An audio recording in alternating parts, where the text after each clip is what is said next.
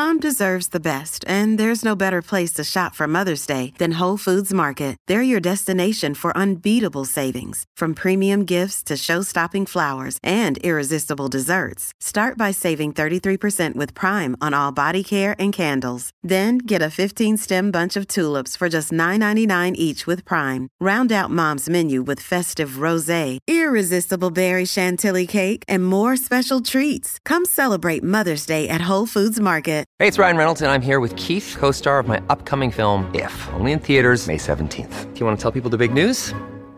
All right, I'll do it. Sign up now and you'll get unlimited for $15 a month in six months of Paramount Plus Essential Plan on us. Mintmobile.com slash switch. Upfront payment of $45 equivalent to $15 per month. Unlimited over 40 gigabytes per month. Face lower speeds. Videos at 480p. Active Mint customers by 531.24 get six months of Paramount Plus Essential Plan. Auto renews after six months. Offer ends May 31st, 2024. Separate Paramount Plus registration required. Terms and conditions apply if rated PG. Hello, everybody. This is Marshall Poe. I'm the editor of the New Books Network. NBN listeners like to read books and buy them. So we thought we'd tell you that right now, our friends at Princeton University Press are having a remarkable site wide sale. You can get 50% off books, including ebooks and audiobooks, with the code 50, F I F T Y, at checkout until May 31. You can save some real money on Princeton University Press books. I encourage you to go there and check it out. Welcome to the New Books Network. Hello, everybody, and welcome back to New Books in Medicine, a podcast channel on the New Books Network. My name's Claire Clark. I'm one of the hosts of the channel. And today we're talking to Merlin Chowkwanyun, who is the Donald H. Gemson Assistant Professor of Sociomedical Sciences at Columbia University's Mailman School of Public Health.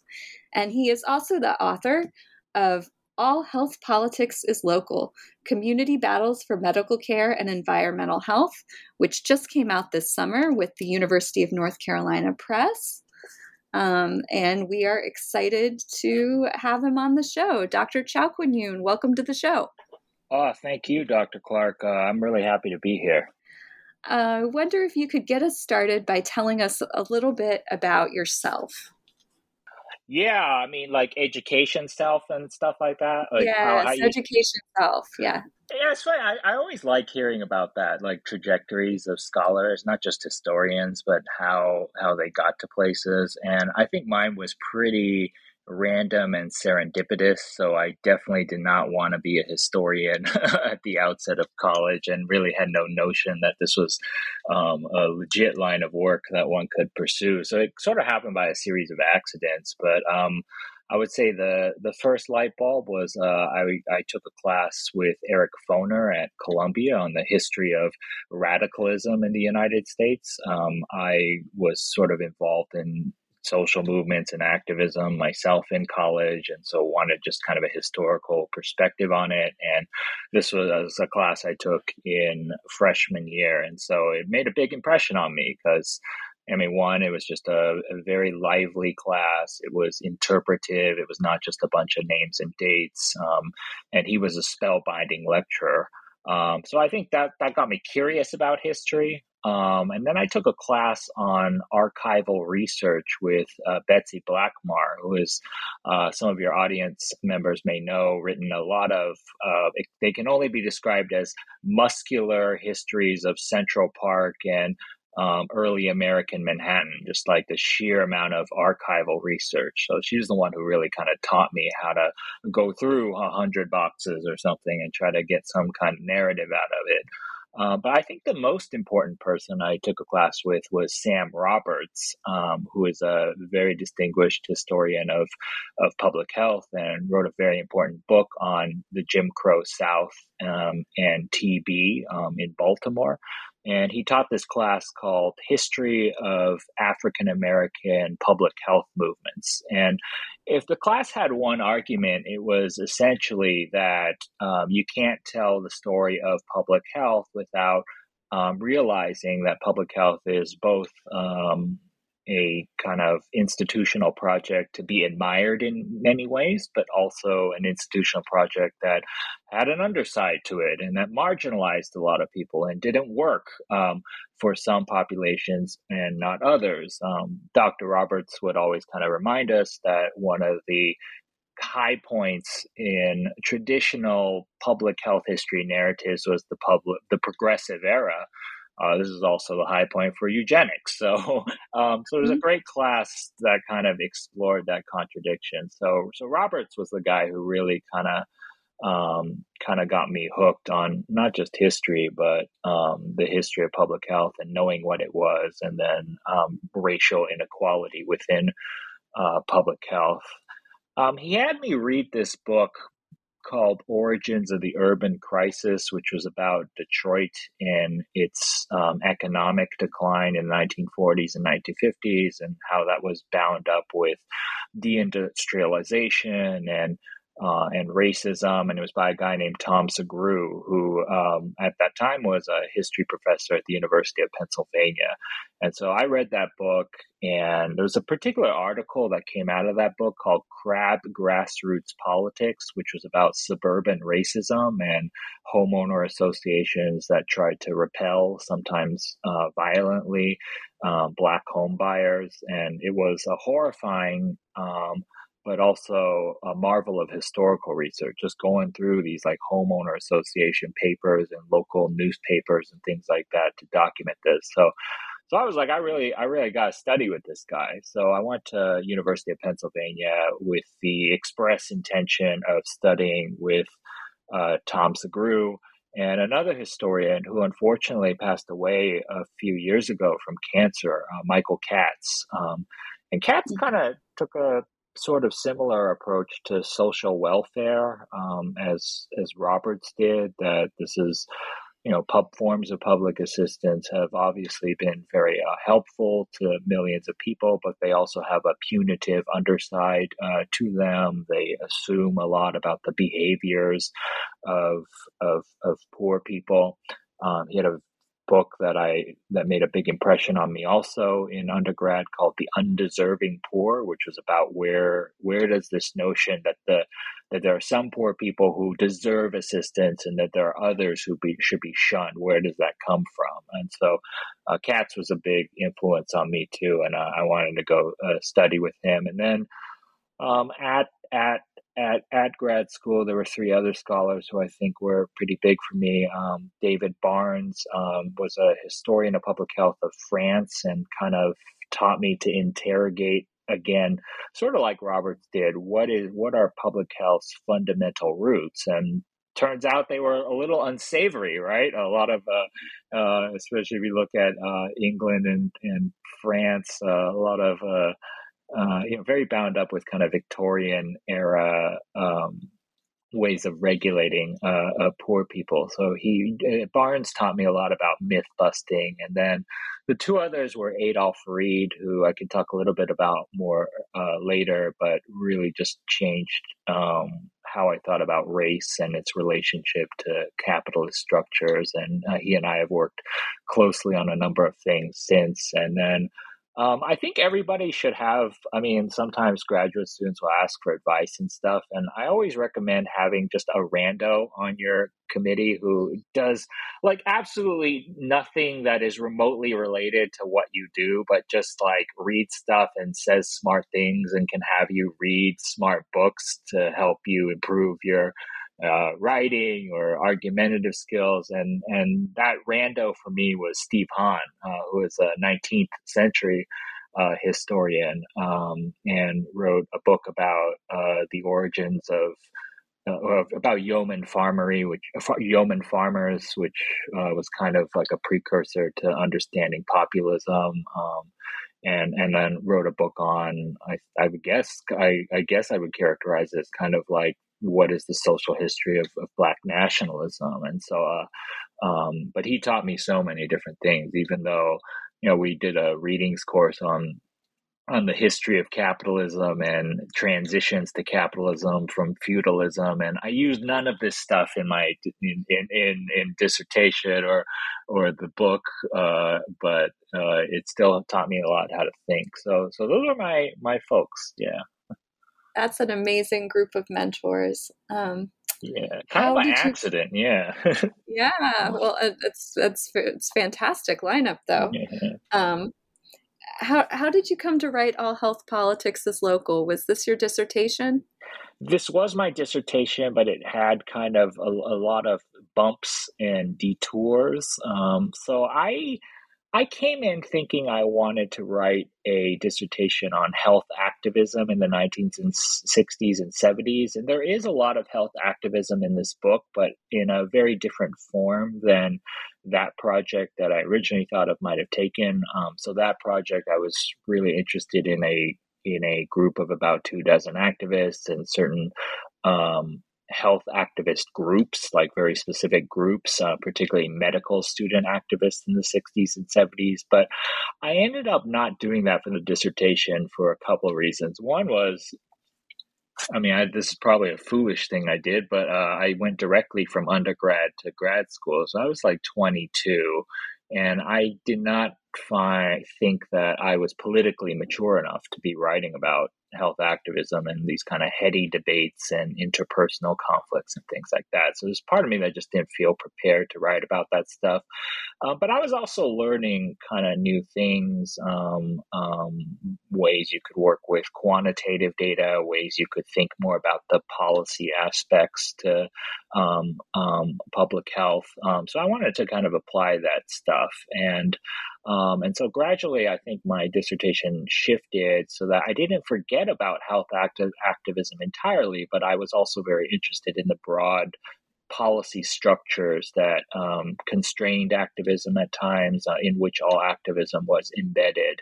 And I really started to develop an interest too in in in what you might call backyards, um, the actual locales, immediate environs where people lived, um, and how they experienced public health. And so I think that's where I got the idea to do a um, a book that I, I, hope has a feeling of national sweep, but that is ultimately grounded not in national level stuff, but local stuff. So yeah, it was kind of like, you know, I thought, I think a lot of people enter grad school with an idea of what they want to do, and then they learn more stuff and, and switch course. So I think sure. that's what happened. I wonder, um, I wonder if you could talk a little bit more about the title. So, the title comes from the adage that was popularized by former Democratic Speaker of the House, Tip O'Neill, that all politics is local, and your variation on that is all health politics is local and um, this is kind of this kind of becomes the analytic framework um, for the for the book. I wondered if you could say a little bit more about that. Yeah, I, I ripped off uh, the late uh, uh, Tip O'Neill shamelessly and basically just inserted the adjective health in front of his uh, his very famous uh, quip. And you know what he meant by that was that there are these big national swings in national politics, but really, if you want to understand them, whether it's civil rights or uh, changes in in attitudes on on on women or right wing backlash. You can't just look at what's going on in uh, at the national level in DC politics. You have to look at a place like Orange County, where a lot of this stuff bubbles up, or, or something like that. So, um, so I always thought that was a good framework for um, understanding public health, but I didn't. It wasn't quite crystallized, and it took me a long time to get there. So, I I this was a dissertation, and then I didn't look at the dissertation for like two or three years. I was burnt out. I just you know like the thought of looking at that thing again um, was for a couple years was um, something that made me very fearful and intimidated. So I just didn't do I just didn't touch it for like two or three years and was working on other stuff at this postdoc I had. But I I think um, I was struggling. I had a lot of material for the dissertation, but I didn't have the right frame for it. So the original frame was not localism. Um, that's not what the the dissertation was framed at. It was about the division between medical care and everything that is not medical care. So um, so some people may know this in the audience, some people may not, but there's this um, perennial debate in public health about how much medical care actually matters to improving um, public health. And I think the general consensus is it matters way less than uh, we think, that um, even if everybody in the country had great medical care, we would still have a lot of public health problems for a host of reasons outside of medical care access and the medical care system. So I wanted to do something with that. And that was originally how the dissertation was framed. It was about um, here are some cases that are about medical care, and then here are some cases that are not about medical care, environmental health cases. But it seemed kind of too esoteric a framing. I think people in public health would get it, but I think people outside it w- outside of it wouldn't. So I, I said, nah, that's not the right framework. It doesn't come as intuitively to as many people as as I was like as as I would like. Um, so again, I kind of went to the dissertation, struggled with the framework, and then got scared and uh, put it away for like six months. I kept doing this, kept kicking the can down the road. At some point, I had to actually write the thing, so I, I came back to it, and um, I have a writing spot. I don't know uh, Dr. Clark, if you have like a writing spot where you go away to, like um, here in the Northeast. Oh, I wish I did. I wish yeah, I did. Here in the Northeast, everybody likes to go to the forest uh, like like and i don't i'm not a forest guy i don't like ticks and stuff so i said i'm not going to a forest but i definitely needed to isolate you know and so my my my sweet isolation spot is miami florida particularly south beach so i went to south beach and i locked myself up for like a week and i said we are going to figure out this framework and we are not leaving south beach uh, until we do which might have been a mistake because it's, it's a strong incentive to stay in uh, glorious South Beach. But went to South Beach and thought about that, kind of read the dissertation again. And then at the same time, I, I brought some kind of political history books with me. And there was this volume that was edited um, a number of years ago now by Julian Zelizer, uh, Meg Jacobs, and I think Bill Novak. And it had actually a Tom Sugrue essay in it. And the Tom Sugrue essay, like uh, Tip O'Neill's was a quip was called "All Hell, All Politics is Local," and and in that essay, uh, Sugrue talks about how even with the growth of of the federal state and the federal government, um, local impulses are still important. And so there was kind of this sudden light bulb in my head. I said, that is what you are writing about. Like fundamentally, you chose to do local studies. You chose to do local studies because you thought um, studies that were too centered on the national level and particularly national quantitative data sort of missed the thicket of what goes on at the micro level on the ground. And local strategies are also what all of your actors in this in this tale are uh, uh, ultimately get behind. You know these kind of local grassroots um, bottom up strategies.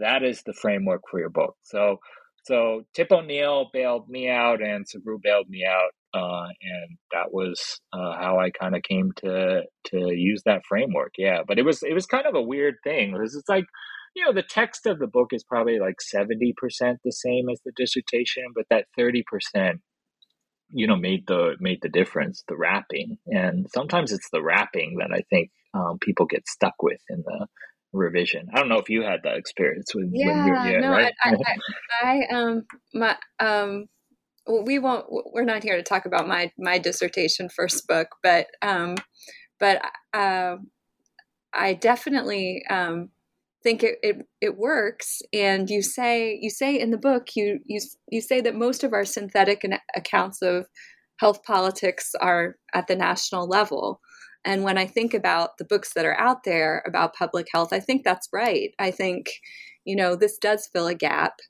um, that exists. And um, I'm curious um, how you chose. So you look at health activism in New York, Los Angeles, Cleveland, Ohio, and Central Appalachia. And your time period is from the 1960s to the 1980s. Um, why how how did you come to research these places and this time period No, great question. Um, so there's both intellectual reasons and then uh, fake reasons, that, or the, no, there's intellectual reasons that are somewhat fake and somewhat real, and then there are real reasons. And uh, very few historians, I think, cop to the real reason, but I'm going to.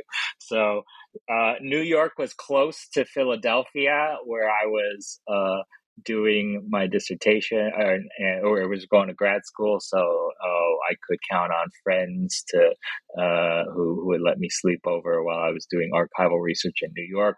Um, I'm from Los Angeles, and my mother. Uh, still lives there, so I could stay at her house. So boom, already you got uh, free lodging at two places. So that's that's the kind of non-intellectual reason. The the real serious, more serious reason was um, I was very interested just in the war on poverty in general um, as a period. The war on poverty in Great Society is a period of substantial federal government growth, but also a period and a set of programs that I think don't quite get the regard and the respect, both among the general public and historians, that they deserve. So there's all this you know literature on the New Deal, and then uh, literature that more recently has pointed to the um, more unsavory aspects of the New Deal, how some aspects of the New Deal may have simultaneously created a new social safety net while also creating racial inequality and marginalization. And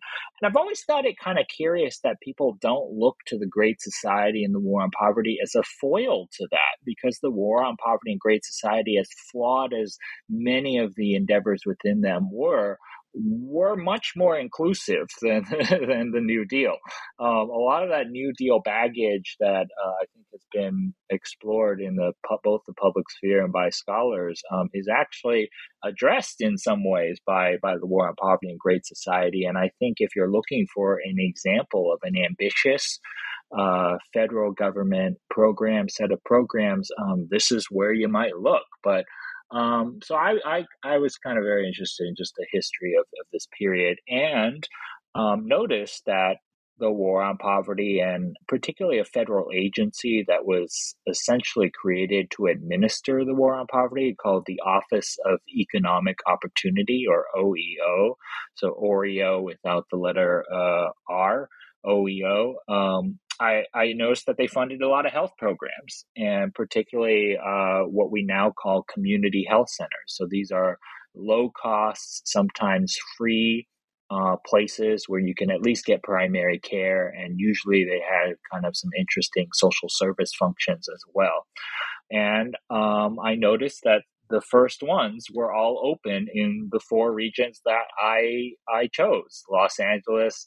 Uh, one of the first ones was in New York. Cleveland had one. Uh, Central Appalachia had one in Eastern Kentucky.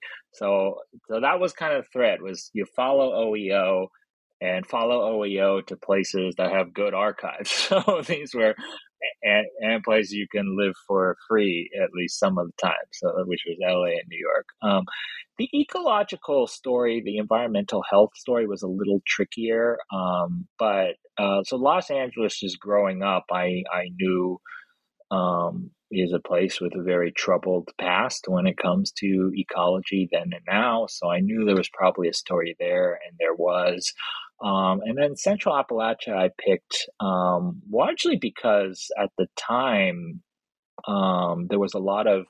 This was like I don't know, 2010 or so. There was a lot of um, scientific literature appearing on on coal mining, and particularly this process called mountaintop removal, where you essentially explode part of the mountain to get to the coal seam. And it's a pretty devastating process just for ecology, but also for human health. And I wanted to know the history of that. And so that kind of made Central Appalachia a potential prospect for um, an, an, another environmental health story. And that's how I picked that. So, um, so there, you know, it, it, you didn't i didn't want to just pick a basket of random places i was looking for kind of some threads um, and so oeo was a thread for the medical care side and then uh, for the environmental health side, eventually I was looking for a strong a strong comparison um, and divergence in success. And so LA in the book was a success story um,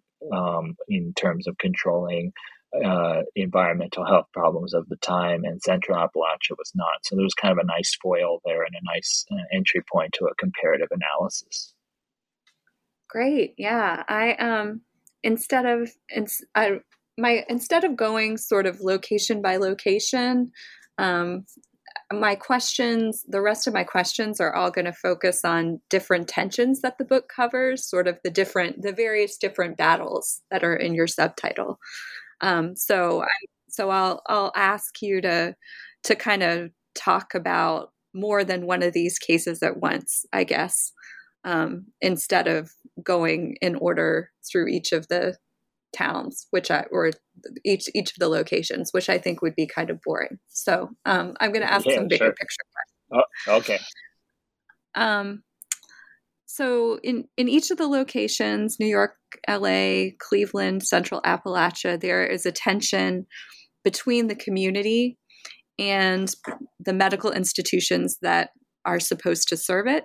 So in New York, there's a problem of the sustainability of public hospitals. And in Los Angeles, there's a problem of medical maldistribution, so a lack of health services in the predominantly Black Watts neighborhood. In Cleveland, there's a problem of access, and that is that the renowned Cleveland Clinic exists amid a blighted and racially segregated neighborhood. And then in Appalachia, there's a problem of mismanagement of government funds that are intended for the improvement of local health ser- services. Can you talk about what each of these stories have in common in terms of the tension, the tensions between the community and then the medical institutions?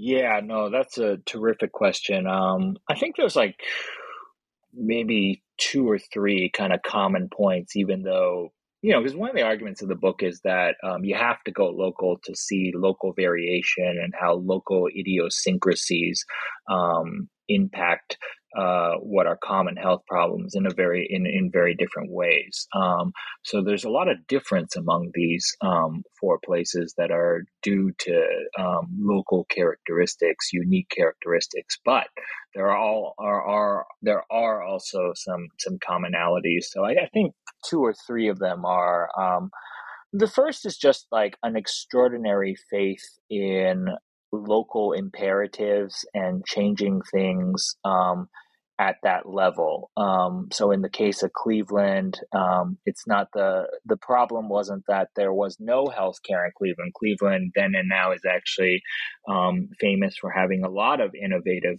uh, healthcare infrastructure, but the problem is a lot of that healthcare infrastructure is only open to people uh, with with deep pockets, and so the idea was to um, open healthcare up and uh, and extend it to places that had previously been denied it. As, as you mentioned in um, the Los Angeles South Central Watts example, it's it's somewhat different. It's built where it never existed, but the common thing thread in all of this is to is to do stuff at, at a very local level, particularly in the form of new facilities or changing the facilities that existed it. So it's it's kind of this faith, this local imperative, this local thrust. Um, that's one commonality that threads it, and it's it's and it's also uh, uh, projects that that involve local people. Um, um, so this is not a; these are not endeavors where uh, some functionary from a Washington D.C. agency is called in from from outside. Um, there's uh, particularly in the Los Angeles and Central Appalachia case, there's um, a lot of faith that people who live in the neighborhoods and need these services are also people who are um, going to be a critical part of, of building them. And, and I guess that gets to the second uh, commonality, which is um, an extraordinary faith.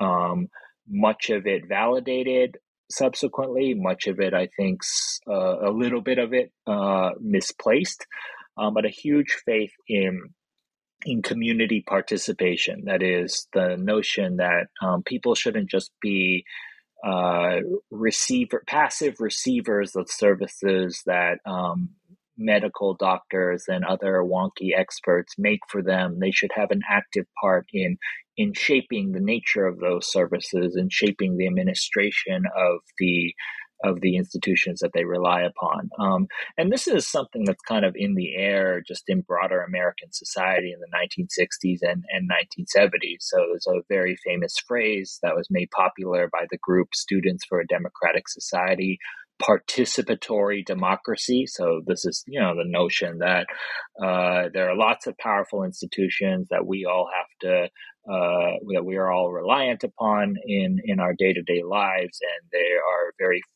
the actual inputs that we have on how they run and how they serve us um, are actually foreclosed. Uh, these are insular. And, and so the notion of participatory democracy is, yeah, people should have a say in the kinds of institutions that shape their lives. They shouldn't just again be passive receivers of of those institutions actions so i think community participation was is the second thread running through this and and it actually becomes part of government policy so the organ the agency the War on Poverty agency that I uh, mentioned earlier, the Office of Economic Opportunity, in the law, in the federal law that created that agency, um, it, it it said that uh, any any local project getting money from this uh, new allocation needed to have uh, community boards that were composed of non-professional lay people um, and and the board would sort of serve as a community check to the usual kinds of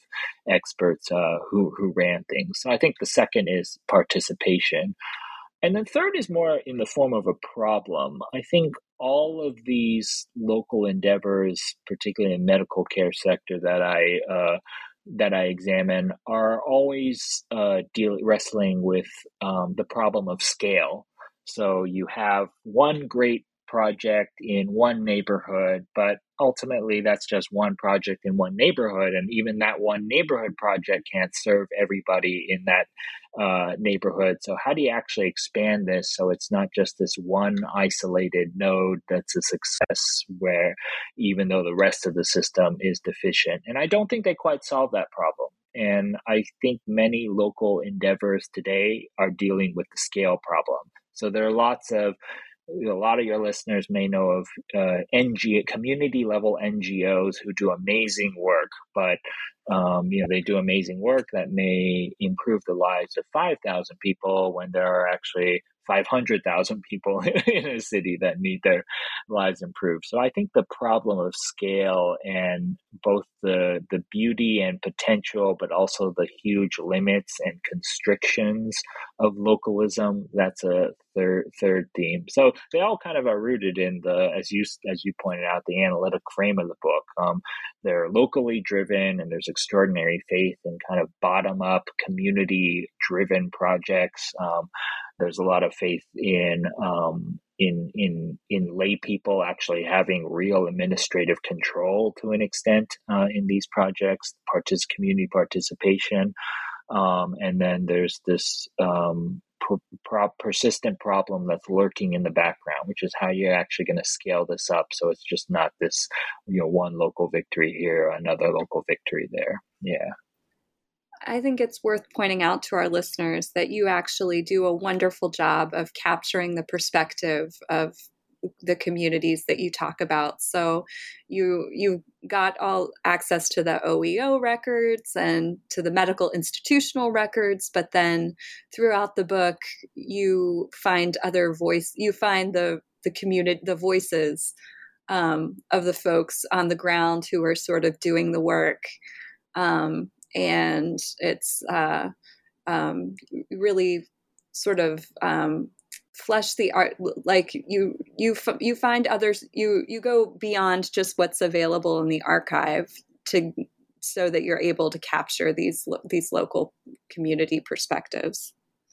Yeah and, and here i gotta thank and and this is kind of a thing that became apparent to me um, both in writing this book and and researching kind of community health topics is that um, you know as you say uh, uh, a lot of there's a lot of stuff you can find out about the bureaucracy and the government agency aspect of it in your traditional archives that are held in libraries academic institutions, the national archives and things like that. But those are often missing, as you say, um, voices of actual people who experienced and lived through these programs. And and and um, the key for me was actually going old school and picking up the telephone and identifying some of these people and calling them. And uh, I found one thing that people really are happy to do is actually just give you their old crap that's been accumulating for like decades. So, you know, there's one story. So I spend a lot of time um, talking about this. Uh, just one example this um,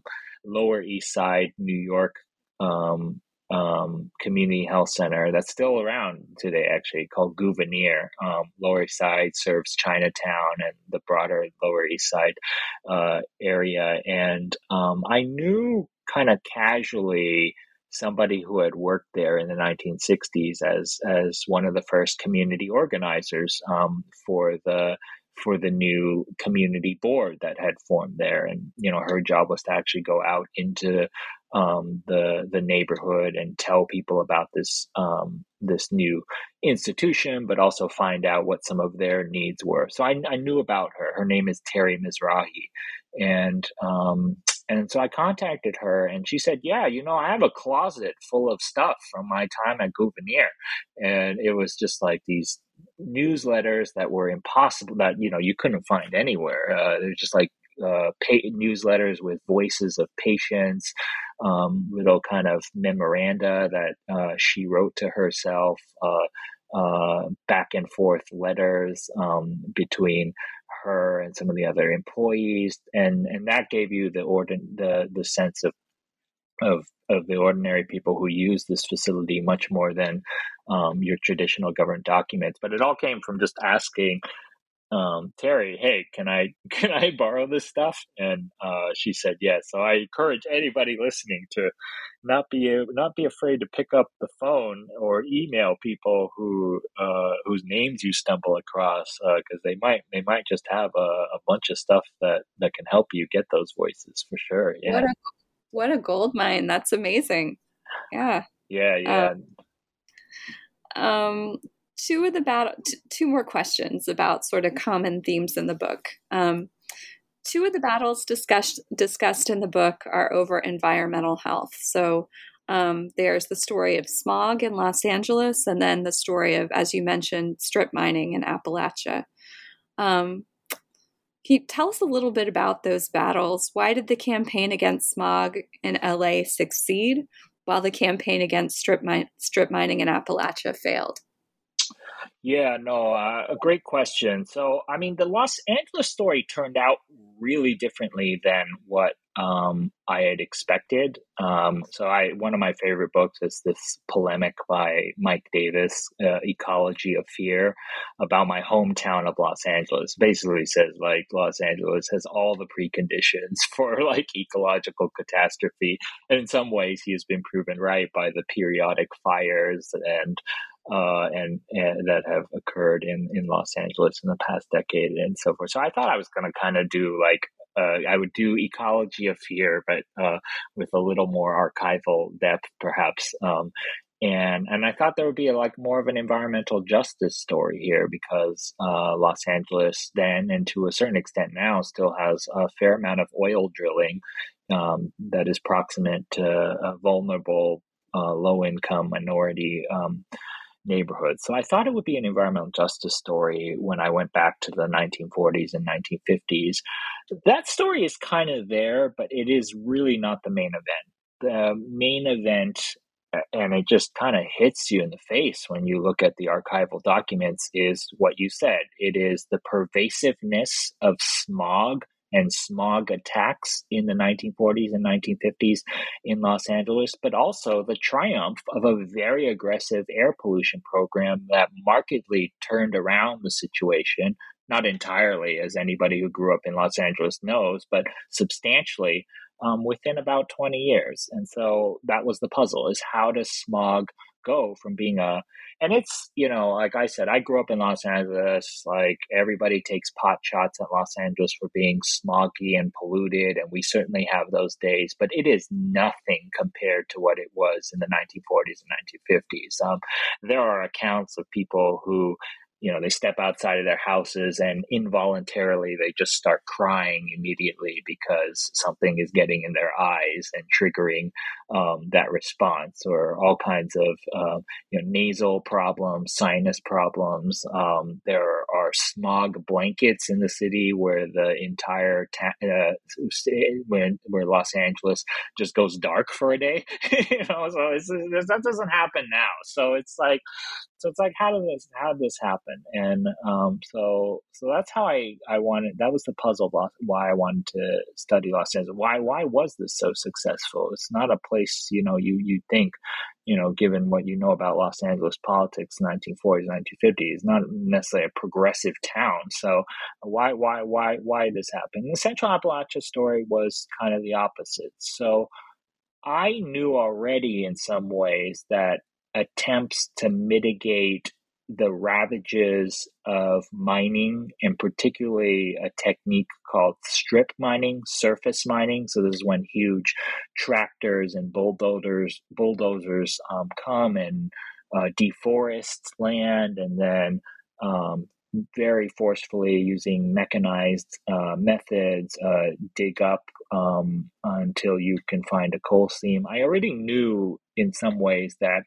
it was not the attempts to control this were not successful because strip mine surface mining has been going on um, in at, at, until recently at a very rapid pace, and as I mentioned, it's sort of evolution. Um, evolutionary endpoint is this brutal mountaintop removing um, technique, and so I want to know why. Why in one place you have very successful environmental health mitigation, and in others you don't, and it's full speed ahead on ecological destruction to, to get coal.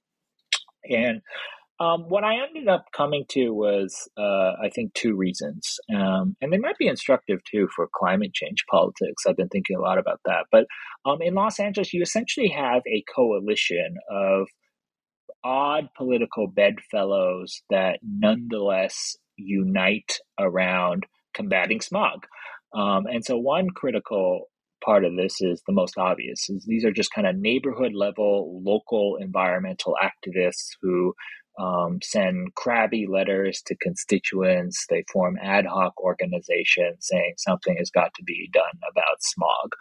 But it's not just them. They sort of lock arms with um, a group a subset of the los angeles elite the Los Angeles County Medical Association, which in other contexts is a completely reactionary right wing association, really gets behind the, the smog battle because all these physicians who are members of it see their patients coming in with smog related uh, illness. And um, but I think the real, the most important um, um, actor in the coalition is kind of the recreation and tourism industry. Because if Los Angeles in 1940s, 1950s marketing itself as, you know, sunshine city, beautiful, utopian, coastal place to shoot movies, to go on vacation, and there are smog blankets, like it kind of undermines the whole marketing thing. So, uh, so, so the recreation industry also played a big role in pushing for for smog. And i think they essentially i argue they essentially back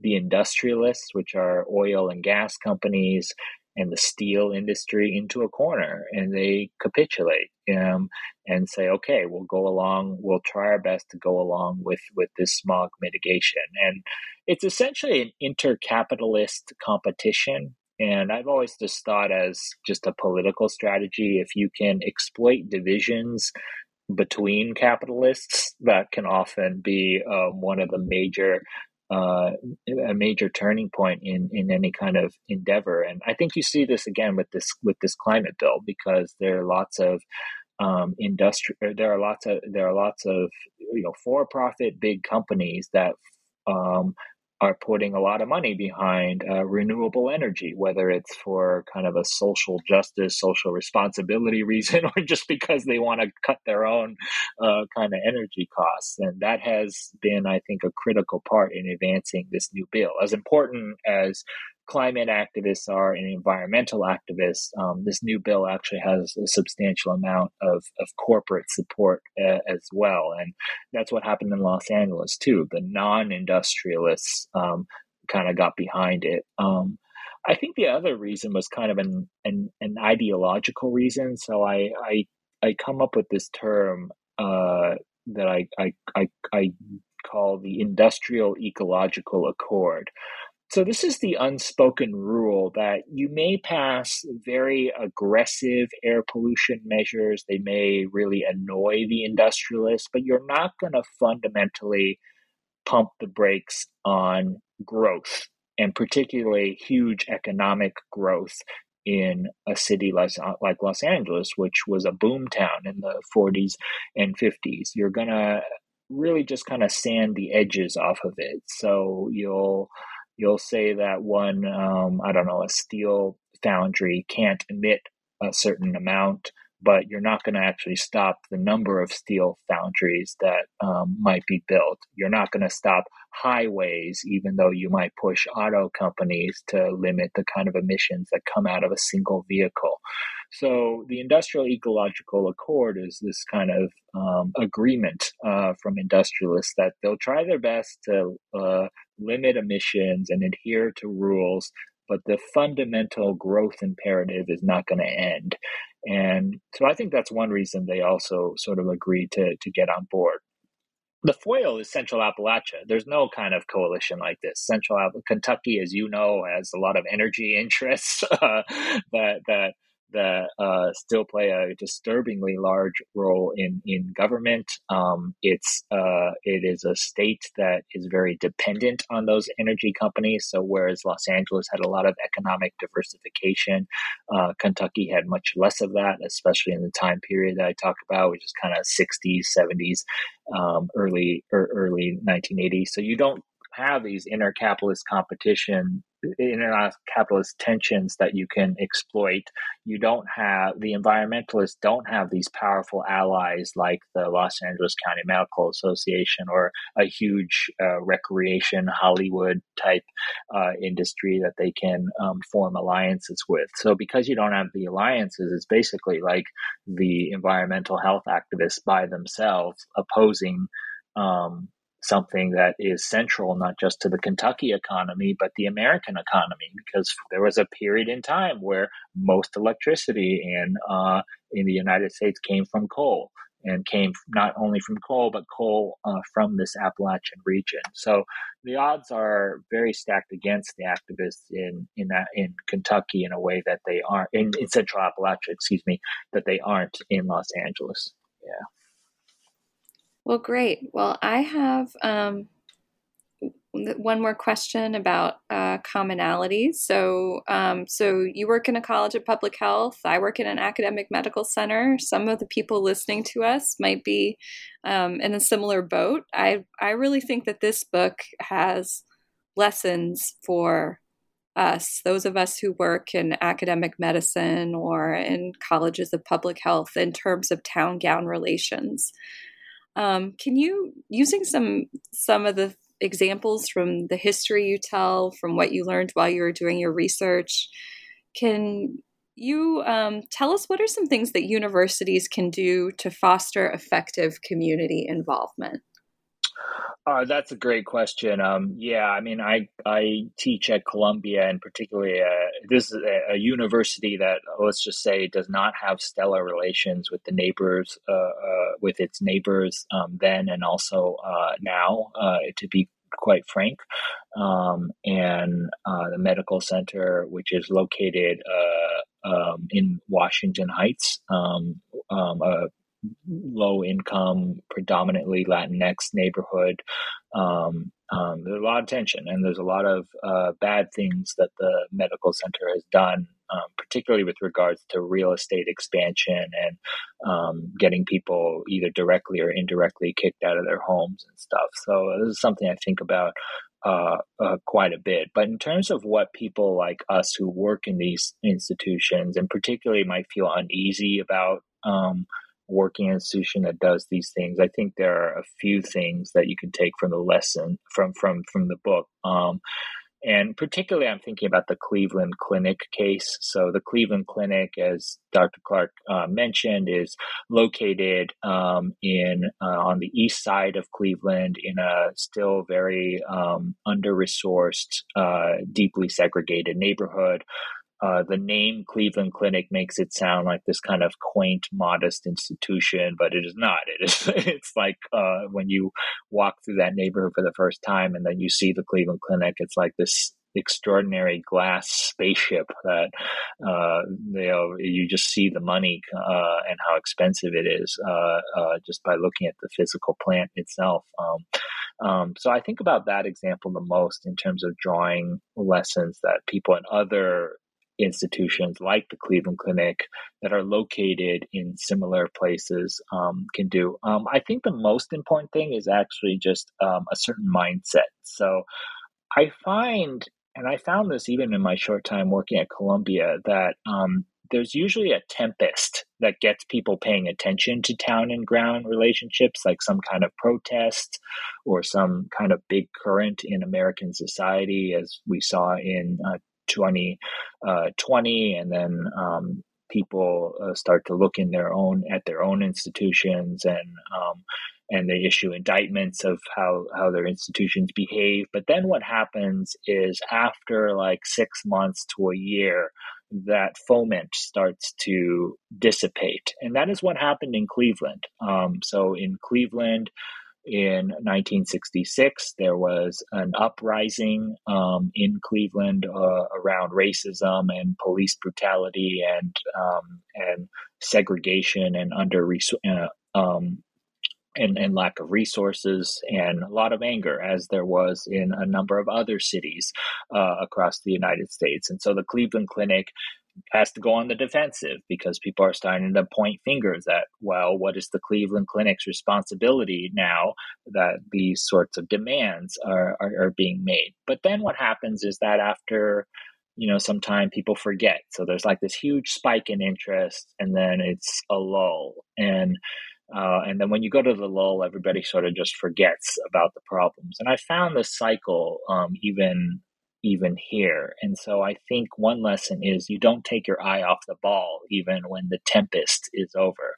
So when that initial groundswell of interest um, is done, you that's actually when you need to be most committed, not during the period when everybody on campus is angry, but maybe the period when only twenty people are are upset. You got to keep pushing and not um, and not forget what happened. Um, um so that's one thing.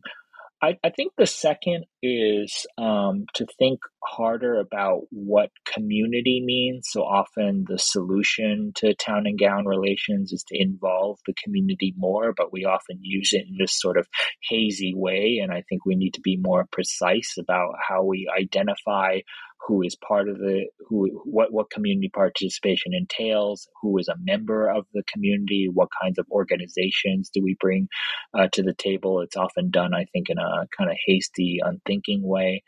Um, the third is i think you you got to have uh, some respect for leadership and structure. And this is something where people might disagree with me on. But, you know, in my book, there are lots of conflicts over the community participation demand.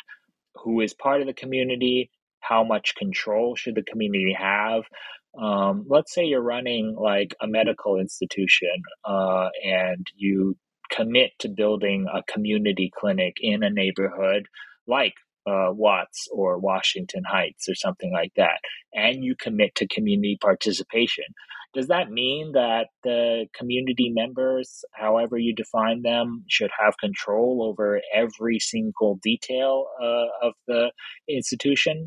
You know, probably not. It would probably be unworkable after a while to just have to do a, a have a quorum on every kind of tiny little hiring detail or infrastructural improvement. And so you need some leadership and structure that still preserves the overall spirit and goal of community participation while actually being logistically reasonable. And I think yeah, there's a case in this book uh, around Watts and this kind of community health center that was built in Watts where they did that. They initially had a lot of squabbling over what this community board's mandate was, and then they changed it more to a board of directors type of structure. And I think that's actually a good one a board of directors that is not composed of the usual kinds of people who are on boards, but that also takes more of a bird's eye approach to running and and and running things and giving input rather than micromanaging. And then the last, and I sometimes laugh at this because it, it doesn't seem that sophisticated. It's not like a super, I don't know, theoretical, conceptually rich kind of observation. But the one thing that I found hugely important when you're trying to mend town and gown relations and improve community participation and the community stake in an institution is good interpersonal skills. You just need people who are really good at diffusing conflict. So when you know a community organization um, becomes furious at some uh, administrator at the university and uh, things get uh, very vitriolic and uh, heated you need people to who can actually bring uh, bring sides to a table and diffuse the conflict and actually forge a path forward. And I think that's actually a really rare uh, characteristic in in activists, in organizers, in in advocates. Just people who have this kind of sixth organizer sense of of how to be a good human. And there are a couple people in this book who I, I actually I actually got pretty emotional researching them because I was like, man, like we've got this this person is so good at, at, at observing, you know, micro level human behavior and understanding um, how to how to navigate it, and uh, particularly the Watts people. Um, there's these two um, one was a physician named Rodney Powell, uh, and the other was a community organizer they hired named Jack Bates. And I found Powell, and he was kind enough to actually show me some of his papers. But um, I couldn't find uh, Jack Bates, Jim Bates. Um, I, I, really wanted to find him because he just wrote this poetic stuff about like the structure of the Watts neighborhood and all the different factions and why they sometimes didn't like each other. And he just had an extraordinary sensitivity. And again, I, I, I say all this stuff because it's it's hard to put in academic terms this interpersonal skills part. But you know, as as somebody who has been in some activist movements too. I've seen activists clobber each other and really end up hating each other. And you always appreciate the people who can serve as um, you know a temperate glue voice, a glue that that brings people together after um, after those kinds of moments. So I think interpersonal skills and identifying people in academic institutions who have those skills and who can commu- communicate credibly to community members is is huge. Well, you talked a little bit about the problem of scale. Um, that I like to. That brings us to your conclusion. Um, you conclude the book by arguing that what's needed now isn't localism as it existed in the late 20th century to people like Tip O'Neill, but something that you call, and this is a quote, a multi-scalar health politics. Um, you tell, can you tell us what that is and how did your views on community health change while researching the book? Yeah, no, that's a great question. How did I get to multi-scalar uh, politics? Well, you know, I entered this book with extreme skepticism about localism. Like, I'll be frank, I thought local local politics and local health, community health endeavors were kind of dopey, that they were permanently bedeviled by the scale problem, that they fetishized um, small is beautiful type projects. So I was already, when I uh, started uh, writing this book or doing the research for it, to dunk buckets of cold water on, on localism. I thought that would, and there are these you know, really kind of uh, books that have come out recently that really attack community level stuff for along these lines. So I thought I was going to do the same. And then I started to actually find um, that I admired a lot of these projects a lot more. As I said, I got actually pretty emotional reading about the the Watts pr- project and and also some of the achievements that um, are still standing. You know, that Watts Community Health Center is still standing today. Gouverneur is still standing. Some of the reform, reforms that uh, were forced on a parochial institution like the Cleveland Clinic still exist in some form or, or, or the other. So these were not as inconsequential as um, I thought. But I think the most important thing to me was I then asked the question well, if localism is as ineffective as you seem to think, Merlin, then why do so many people still gravitate towards it? And I think they gravitate towards it because look at the health sector. It is one of the most still hierarchical, exclusionary sectors there is.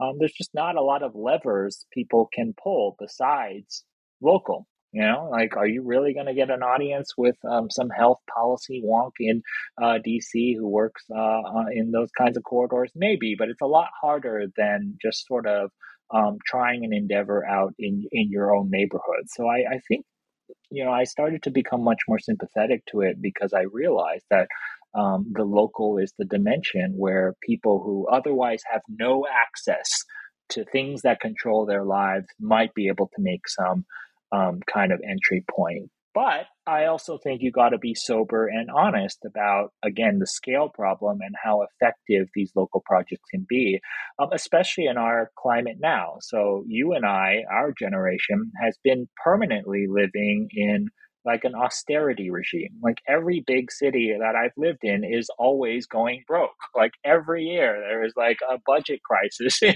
New York City. And you look at the social services or just public services more broadly, you can see they're kind of uh, teetering. And when you look at that and you look at this kind of new political economy that started to merge in the 1980s of, you know, a lot of austerity, a lot of decline in um, in the robustness of, of public services, it does make you ask, well, okay, you made a one great pro- local project, but you know it's really a minor dent in this new regime. And so I think we need to be honest about what that new regime and context looks like. And that's, that's what I mean by multi-scalar. It's both continuing these local endeavors, but also we got to keep our eye on the the bigger context in which these local endeavors exist, and that's often on state, federal, and even global level. And I I've thought about this even more with the two big crises of our two of the biggest crises of our time, which is the climate change crisis and the COVID crisis. Um, with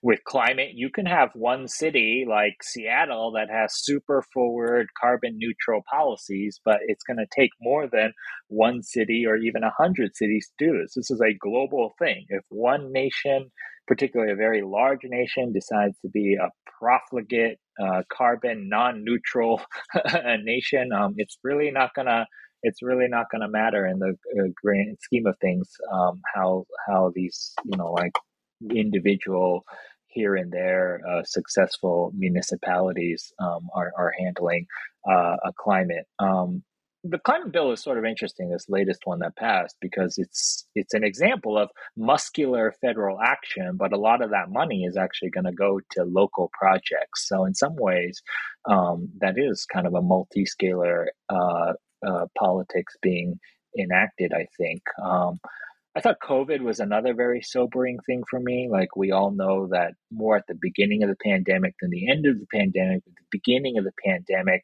um, there were lots of cities and states and even countries that were doing really well. Um, in the book, I briefly mentioned Kerala state in India, which kind of had all the public health measures you wish the United States had. But then all of a sudden, like, you know, more deep into the pandemic, the Kerala COVID rates uh, skyrocketed. And question was was why, and it was because of migrant workers that came through um, that came through Kerala, and it was an example how you know our world is very interconnected, so that even if you have a stellar public health program in one place, inevitably there's going to be a porousness with the rest of the world. So you can't just think about it in a one region sense. It's got to be a multi region sense, and and so that's what I mean about multi multi scalar projects and multi scalar health politics. And um, I think if it sounds abstract and kind of hard, it's because it is. And I think if people knew the magic formula beyond that, uh, we wouldn't be in the situation we are in now. So I, I mean it as a heuristic to kind of start a conversation um, more than anything. Well, it's very well said. Um, okay, and Merlin, we have taken up a lot of your time, and um, this brings me to our traditional final question here on the New Books Network, and that is, what are you working on next? What's next for you? Yeah, I'm kind of working on three things. So I, I sort of reactivated that health activism project that I talked about uh, earlier. Um, I'm in this weird position now where I am now older than any of the people I'm writing about in my book were at the time they were doing the things I talked about. And I, I just mentioned that because I think I have a little bit more political maturity to write something like that. So I've been working on this book about medical student um, um, health activism in the 1960s and 70s, and particularly focused on something we talked about, which is town and gown relations and the way these medical students forced that issue, but also the limits of some of their activism. But um, I've also been working on kind of a couple things that are sort of new for me in terms of the genre. Um, one is not so much a history book; it has some history in it, but it's a it's a synthetic book on what is often called what are often called social determinants of health that is non-biological non-medical influences um, on health. And is trying to take stock of this literature that looks at the impact of income education level race um, um, gender uh, a host of other things on on on health. And and what that liter- what that body of work tells us, but perhaps what it also what it also misses. It's mostly like a couple generations of epidemiological quantitative work, and um, I thought it might be interesting to look at it from the vantage point of a historian. Um, so there's one book, um, and the other is to look at uh, the history of public health. Again, uh, more of a synthesis of the literature than the sort of research I did for All Health Politics is Local, but um, it's kind of using COVID as a jumping point to reconsider a lot of themes in the history uh, of public health. So, you know, I definitely did not, um, it comes out of this. Uh, thing I did about uh, COVID and and the Trump presidency. Uh, this little chapter that I wrote um, for for for a book, and and then um, am sort of now expanding. But I didn't want to. I didn't want to just write another COVID book because I think like a thousand of them are coming out. So uh, I'm not not interested. But I do think COVID is an interesting entry point into a lot of um, issues in the history of public health, as well as a way to rethink a lot of things in public health. Uh, one thing I'm rethinking, just to give an example, is um, I don't know if you do this, Dr. Clark, but I used to do this in my history of public health classes where I basically go in and I'd say, all right, until like maybe the mid 20th century at the latest, there was lots of infectious disease. And then the yeah. infectious disease yeah. fell, yeah. and we're not going to worry about that anymore. and it's now all chronic. Chronic, chronic and, disease, yeah. Yeah, yeah. So this COVID has profoundly changed how I think about that. I threw those lectures out. I mean, it was already problematic because of HIV AIDS, but um, there's also a lot of infectious disease that we kind of just sh- shunted aside with that narrative. So, kind of using COVID to as a as a lens, weirdly, to think through the history of public health and, and rethink it. Yeah. Well, those are three great projects, and I hope you'll consider coming back to to talk to us once once they're um, written and published and out in the world. Oh, awesome. Well, thank you so much. Uh, this was a lot of fun.